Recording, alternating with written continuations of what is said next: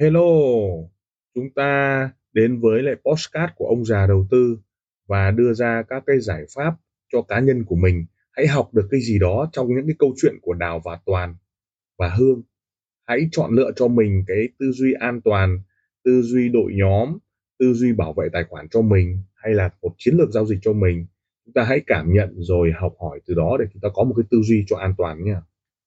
Cách đón đỉnh, bắt đáy của vàng thế giới.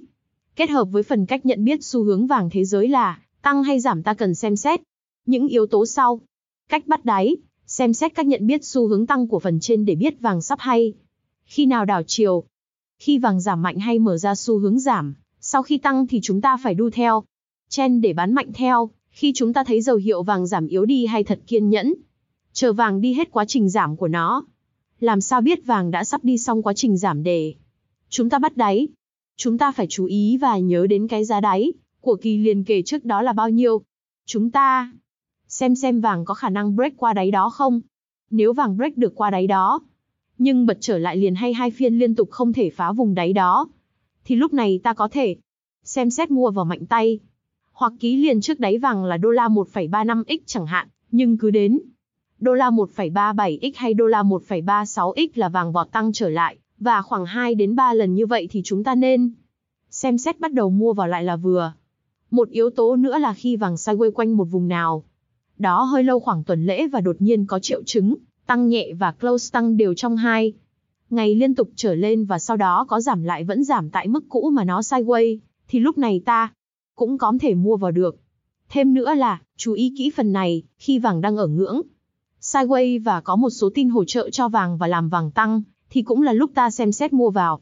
Khi vàng giảm nhẹ điều chỉnh, chú ý trong trường hợp này tính từ mức vàng sideways thì đà tăng mạnh trong một phiên phải từ đô la 15, đô la 25.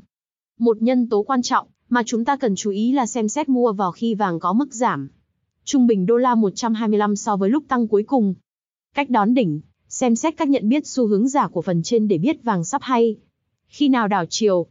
Khi vàng tăng mạnh hay mở ra xu hướng tăng, sau khi giảm thì chúng ta phải đu theo trend để mua vào theo. Khi chúng ta thấy dấu hiệu vàng tăng yếu đi hay thật kiên nhẫn chờ vàng đi hết quá trình tăng của nó. Trong quá trình đó, hãy chú ý đến những dấu hiệu nguy hiểm. Đó là khi trong phiên giao dịch, giá đột ngột rất mạnh rồi lại phục hồi ngay sau đó. Những ngày sau đó, giá có thể lên tiếp nhưng lực lên yếu dần và không thể vượt qua những đỉnh cao mới. Lúc đó chúng ta nên cân nhắc chốt lời và thoát khỏi thị trường. Làm sao biết vàng đã sắp đi xong quá trình giảm để chúng ta bắt đáy? Những dấu hiệu nhận biết vàng sắp đảo chiều để giảm để bắt đỉnh, bán ra. Chúng ta phải chú ý và nhớ đến cái giá đỉnh của kỳ liền kề trước đó là bao nhiêu. Chúng ta xem vàng có khả năng break qua đỉnh đó không. Nếu vàng break được qua đỉnh đó, nhưng bật trở lại liền hay hai phiên liên tục không thể phá vùng đỉnh đó, thì lúc này ta có thể xem xét bán ra mạnh tay, hoặc ký liền trước đỉnh vàng là đô la 1,430 chẳng hạn, nhưng cứ đến đô la 1,41x hay đô la 142 là vàng vọt giảm trở lại và khoảng 2 đến 3 lần. Như vậy thì chúng ta nên xem xét bắt đầu bán ra là vừa. Một yếu tố nữa là khi vàng sideways quanh một vùng nào đó hơi lâu, khoảng tuần lễ, và đột nhiên có triệu chứng giảm nhẹ và close giảm đều trong 2 ngày liên tục trở lên, và sau đó có tăng lại vẫn tăng tại mức cũ mà nó sideways, thì lúc này ta cũng có thể bán ra được.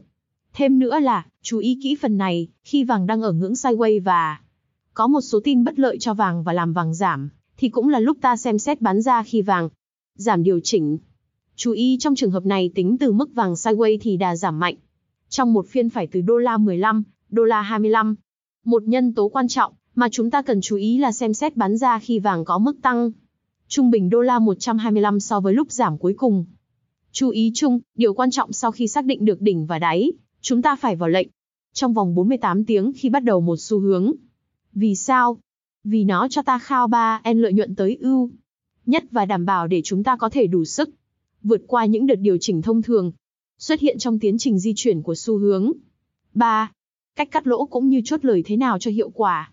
Như chúng ta đã biết, và thế giới biến động vô cùng phức tạp và khó lường, cho nên chúng ta phải tuân thủ cắt loss và biết cách chốt lời cho thật hiệu quả. Khi bắt đầu một xu hướng mới, vàng thường trụ tại xu hướng mới này khoảng một tuần cho đến hơn cả tháng. Vì một xu hướng thật sự không kết thúc ngay khi nó bắt đầu. Nó cần thời gian để đi hết tiến trình di chuyển hợp lý. Trong tiến trình đó sẽ có nhiều đợt điều chỉnh xảy ra.